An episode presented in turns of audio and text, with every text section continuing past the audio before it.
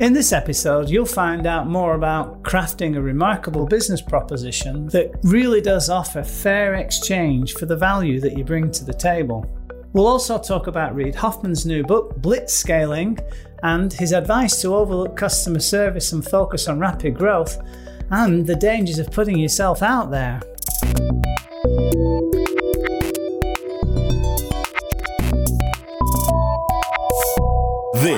Is Digital Bacon FM.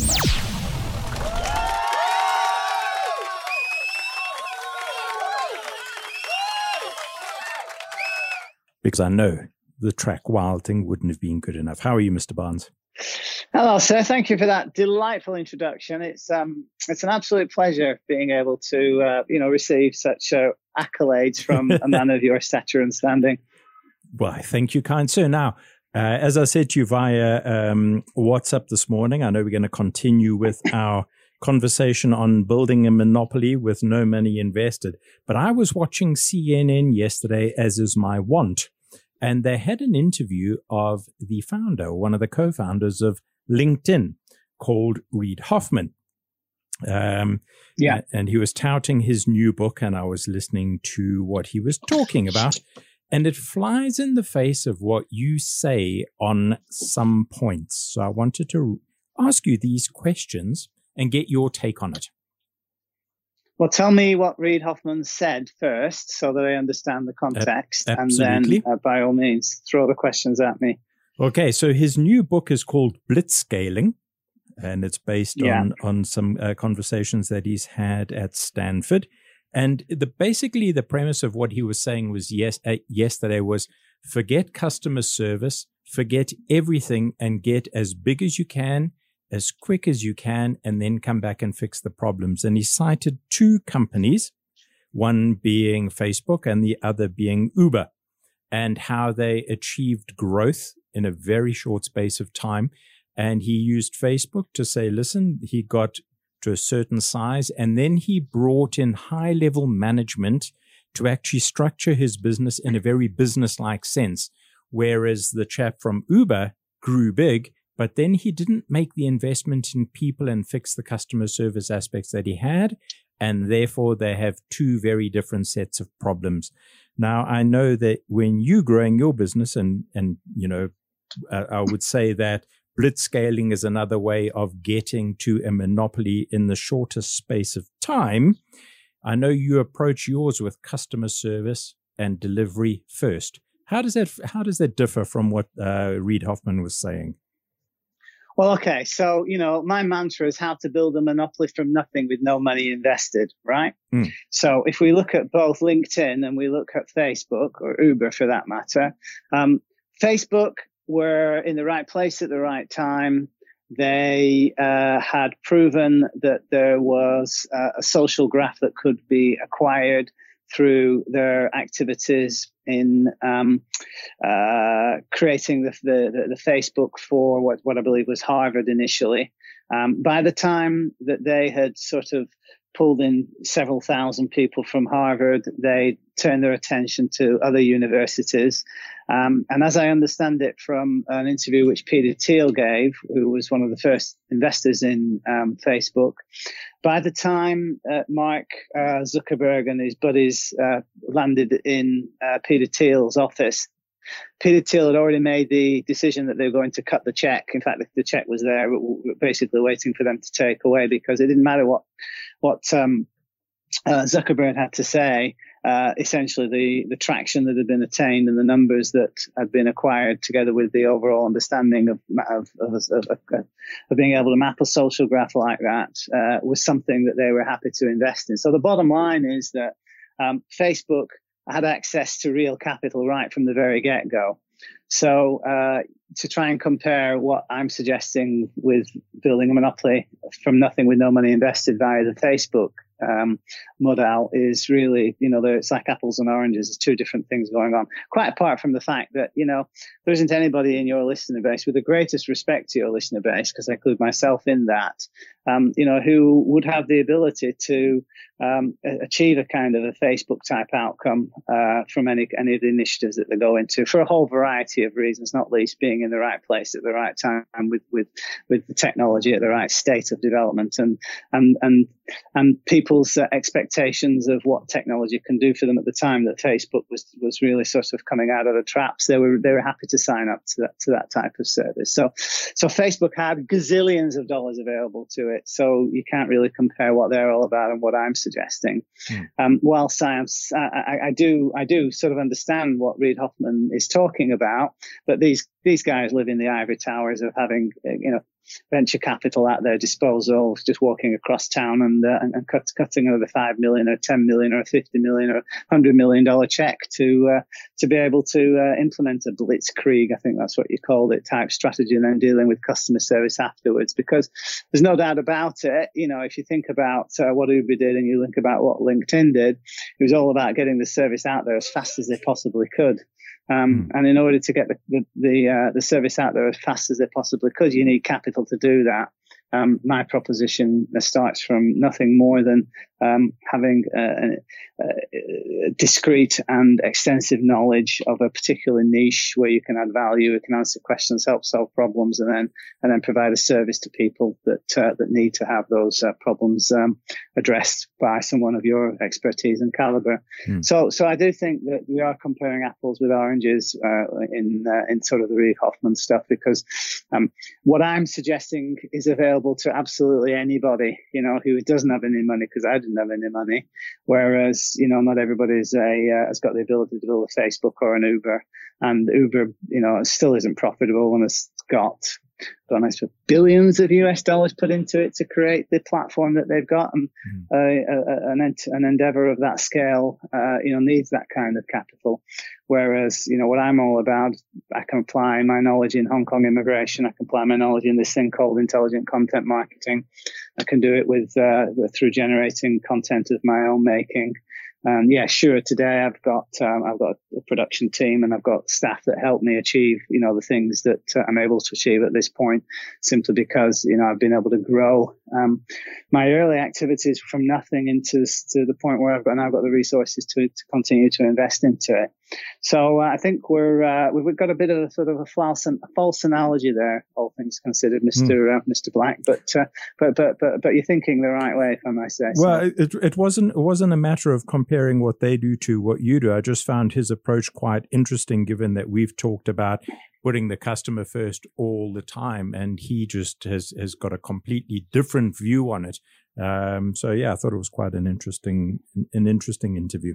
Um, well, at a time where at a time at a time where you know you're putting out you're building a new platform that's that's that's that's producing something that is is, is new value, um, then you know people who, especially the early innovators that are, are that are happy to have a go at that, yeah, as long as the technology basically works, then they're not really have, they don't really have too many expectations of customer service. Not least if they're not paying for anything, right? Mm. And Facebook, have, the users have not directly paid for anything. Uber, of course, have paid, but but uh, but to, to cite the LinkedIn and indeed the Facebook example, you um you, you know customers can use that that's that technology and use the you know the functionality in that service without uh, without having to pay for anything um, and so from from that perspective you don't have to worry about the kind of customer service that I'm eschewing uh, that I'm espousing mm. um, you have to just worry about actually getting the technology service right and uh, with a bunch of propeller heads and a whole, whole uh, and a whole um, a plethora, uh, a bank vault full of venture capital at your disposal.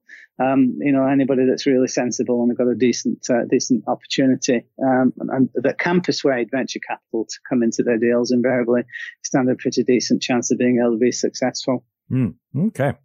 Right. We are on module three, chapter nine, being remarkable. Take it away. Yes. So Monopoly, Monopoly in uh, 36 chapters, 10 modules. Um, really just sort of moving on from uh, the thing we discussed last time, which was, I believe, the golden rule and uh, the variations uh, thereon. Um, you know, we've we have discussed this previously, so we may be at risk of, uh, of repeating ourselves. Um, but you know, in the connection economy, where information is basically uh, available for free for everybody, and with such huge competing sort of demands on our time uh, and not least our attention. The only thing that uh, has any real value in the connection economy, in my opinion, is people's attention. And so if you're going to develop a business proposition using the web, and Don Tapscott says, you know, in, inevitably all businesses are going to be inextricably, you know, interwoven into the web. That's what it's all about. Um, then you need to have something about you and uh, you need to be remarkable. And being remarkable is Seth Godin all over again and, uh, and purple cowism. And, uh, you know, when you look at the definition of, uh, of remarkable, uh, it means it's worth talking about. It's worth noticing. Uh, it's exceptional. It's new and it's interesting.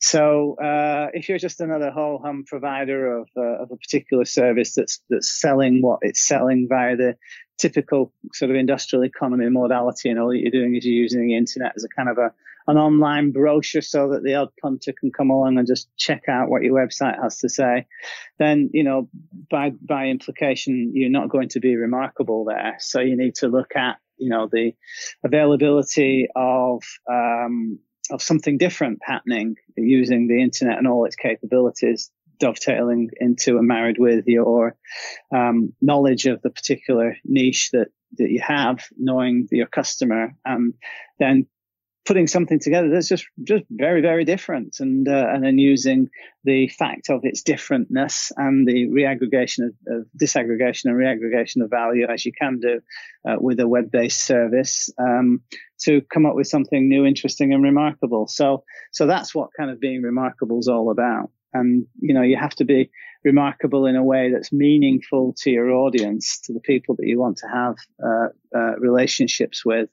Um, you need to be remarkably useful. That's what I found is this sort of the acid test of remarkableness, if you will. It's like, you know, how useful can you be with your web proposition? Mm. And if you can be remarkably useful and you can be remarkable just because of the way that you've, you know, positioned yourself, you've dressed yourself up, the way that you posture in front of customers, the way that you sell your stuff. Um, if it's completely different, but it still delivers the kind of value that customers want, as long as it's ultimately based on being useful, then uh, then I think you're on your way. So so being remarkable is integral.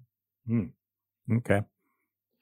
Now, what we did in terms of you know being remarkable over the long haul is we made a commitment to um, a content proposition that was not only going to be at all times definitively stated and up to date, bar a few weeks, you know, to get some editorial adjustments to uh, my content once the you know new changes have been announced and have been sort of introduced to the way that the immigration department operate here. But certainly, uh, you know, having content that's bang right up to date uh, and, and being um, uh, committed to answering people's questions and helping them solve their problems in, sort of in an ongoing fashion, recognizing that that's at the DNA of, of what we do to bring new business in.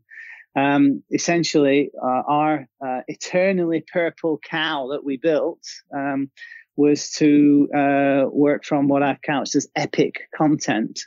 You know, the kind of stuff that when you land on the website, all of a sudden you go, wow, everything I could possibly need to help me solve this problem is all located here in one place. I don't have to go anywhere else.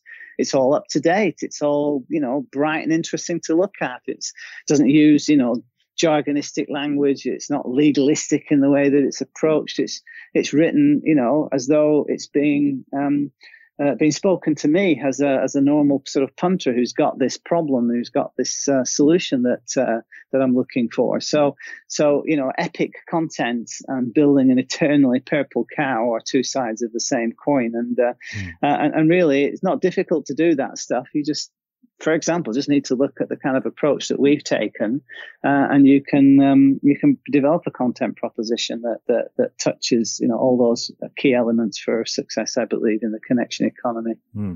Now, is there a danger of putting yourself out there? Now, I know you have a lot of content. I know you go and do radio. I know you do talks, etc., etc., and quite often you uh, people, especially your position, my position, get asked questions uh, about the current political state or any other state. I know that when I did interviews for radio, etc., people would say, "Well, what do you think about them having separate awards for female chefs. What do you think about the introduction of uh, food trucks? Do you think the government is doing the right thing or the wrong thing? And where do you think it's going to go? So you get taken out of the realm of what you know based on your expertise in a certain field. Is there a risk for you, for example, um, doing what you do if you get asked questions and how do you handle them?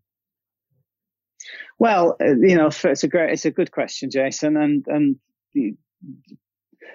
sometimes I get faced with um, questions that are um, could could potentially backfire on me if I mm. if I answer it the wrong way or if I interpret or misinterpret, you know, what a, a, question is trying to get at. So ultimately, it depends on who the questioner is and what their motivation is for asking the question. Mm. Um, I've over time, I've been able to, you know, understand uh, when sort of the barbs are being fired at me, if you will, to try and sort of uh, get me to say something provocative, provocative, or something that, uh, um, you know, might not ultimately go on to sort of represent my best interest because you can't please everybody. Sure. Um, what I've what I've concluded over many, many, many years of being in the public domain is that the only thing that counts is the information that I give that allows somebody to get their visa approved. Hmm. Sometimes um, there are instances where I am asked to uh, couch my opinion, and I will give it, you know,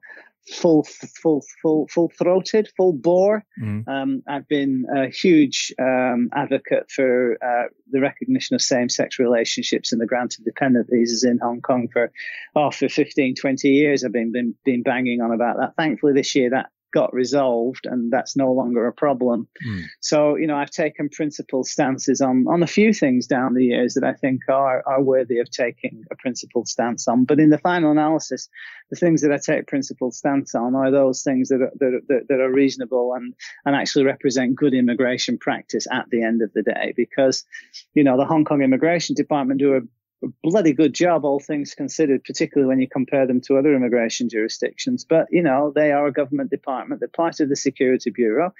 Uh, and sometimes they get things wrong. And when they get things wrong, it has a very, very negative effect on, on, on, on real, real lives. And, sure. you know, immigration department, you know, I think should be taken to task uh, on occasion for uh, some of the uh, policy positions that they, they adopt that uh, lead to um, difficulties for people that are unnecessary, all things considered. So, in those circumstances, you know, I will absolutely take a principled stance.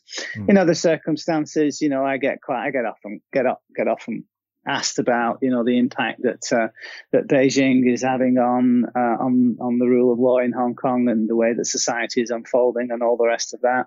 Mm. Uh, and and and I don't get involved in any of that. I I have got um, my own particular views as to what China's all about and the way that, uh, as a society and as an economy and as a government, uh, they have evolved in the last 50, 60 years. And um, irrespective of, you know, individual instances of uh, challenges that one might wish to make against the way that the Chinese government operate, you can't take away from the fact that they got 1.2 billion people, and the Chinese Communist Party hold that um, hold that country together, where historically it's never been able to be held together in the way that it has, and it's taken 50% of its population out of dire poverty in the last 40 years. Yep. you look you look around the rest of the world, there's no other countries doing that. So you know, um, I think uh, I think you've got to. Uh, be occupying some very, very well polished ivory towers to be able to, uh, to, to, to, sort of, you know, throw spears at, um, at, uh, China and uh, and criticize them for what they're all about. Mm.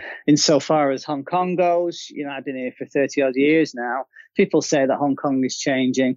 Hey, Hong Kong is changing all the time. It changes every seven years. When I when I reflect and look back and think how, you know, um, life was experienced for me when I first moved here in 1987 and how it's experienced now and knowing everything that we've gone through from two Gulf Wars, SARS, 9/11, Asian financial crisis, global financial crisis, uh, you know, Occupy Central, the Jason leaving. British Joint Declaration, hand back, Jason leaving, all that kind of good stuff. You know, Hong Kong, Hong Kong is a dynamic constantly changing place, and and only if you've been here for you know a very long time, like I have, do you actually have the opportunity to to actually see that uh, when people today are complaining, not complaining, we're making the point that Hong Kong is changing. Well, the reality is Hong Kong is always changing, so there's nothing new in that, and what we have today is just the latest iteration of the Hong Kong thing that we've got. It's no better, no worse than it ever was. It's just Hong Kong. So so to tie that back to your question, so yeah, um, when it comes to Hong Kong immigration, um, I on occasion will definitely take a principled standpoint. Um, for the main, when it comes to the contentious stuff, uh, I always query what the motivations are of the hmm. questioner, mm. uh, and then I, then I then I say is say it as I think it is, uh, without wanting to you know uh, stray really one inch away from what my mission is all about. And my mission is just to help people get immigration permissions in Hong Kong. Mm. So I mean, if you take the example of that, um, the Financial Times editor um, recently, Victor Victor Mallet, yeah. who got yeah. refused. Now, yeah. I'm surprised that um, nobody got hold of you, and perhaps they did actually to ask you from a from a visa perspective if that's if that's possible. But you know, there's a, a gazillion well, people who get refused. You know. Well, it's complete, completely possible. So that you know, the context behind that for your listeners who are not aware was that we have a um, a nascent um, political movement, if you want to call it that, that's emerged in the last three or four years, all starting ultimately with the, with the students being um, upset with uh, uh, the way that uh, politics and uh, governance was unfolding in uh, in Hong Kong. So we had the Occupy Central thing two or three years ago, mm. which um, which which made things very very difficult for a lot of a lot of people. But anyway, we we sort of we passed through all of that. Um, and uh, in the wake of that, there has been two or three instances of some of those in fact, naive young political leadership that have tried to take on the sort of the, the beast and have, uh, have ended up getting their hands burnt, as you would expect. Mm. Um, and the most sort of recent uh, iteration of that was uh, the foundation of a of a political uh, institution that was advocating independence for Hong Kong.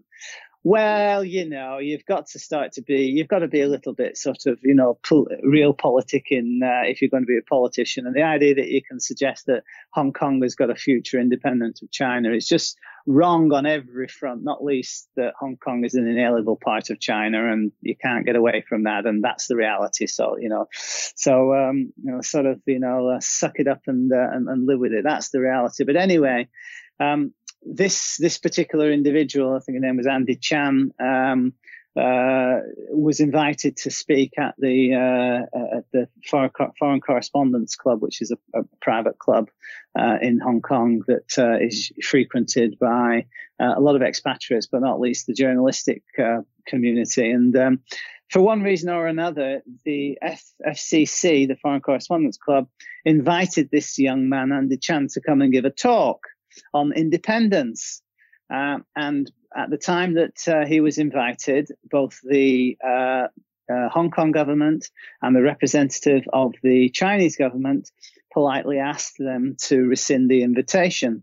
So, under the guise of free speech, the Forest, Forest the FCC, um, with the chairman of Victor Mallet, uh, in any event, allowed the presentation to go ahead. So um, uh, the guy came, he gave his talk. As it happens, a couple of weeks later, the uh, organization was legally proscribed, uh, and that put put you know an end to the whole idea of uh, of that independence party in Hong Kong and, and and good riddance to bad rubbish in my view frankly because uh, you know, these guys are just rabble rousers and just trying to pursue uh, political ends in Hong Kong that are impossible just don't serve anybody's best interests. It was just immature. Uh, be that as it may, under the guise of free speech, this talk went ahead. So that was that. As it happens, just by pure serendipity, a few weeks later, it seems that uh, Victor Mallet, who was chairing this session at the FCC, his employment visa uh, was up for routine renewal. Uh. And upon hmm. application for his extension of stay, the immigration department refused his application and they won't give a reason why. Well, you don't have to be a complete rocket scientist to know that if you've got two arms of the government coming along and saying to you, please don't do this, it's not in anybody's best interest, irrespective of your motivations for doing it, and they go ahead anyway, well, you know, there is a concept of being a guest in someone's home, and the Victor Mallet isn't a permanent resident of Hong Kong. Um, and uh, for one reason or another, you know, it was determined by the powers that be that uh, he was no longer welcome, so they wouldn't extend his uh, employment visa, so him and his wife had to leave. Uh, and that was the uh, you know that that whole uh, that whole instance. So yeah, nobody did reach out and um, and ask me about that, but I did make some comments publicly about it. Um, on uh, on various websites, and uh, you know it was to be expected, frankly. Yeah, um, if you are a guest in some, somebody's it. home, you know, and you don't play the game according to the rules, then don't put your feet on the couch. Here? Absolutely, bingo. Yes, sir. Bingo. I know that I know that you have a, a, a client meeting at uh, ten thirty, and you're asked to be let off at ten twenty five. So that's Thank you. that time. You have a great day, and we'll catch up again soon. Keep on being remarkable, Jason. Remember, and, it's all about being different. And you, sir, have a good day. Digital Bacon FM. By now, you have a deeper understanding about how to craft a remarkable business proposition. So, join us next time to find out more about how I built a monopoly by giving all my IP away for free.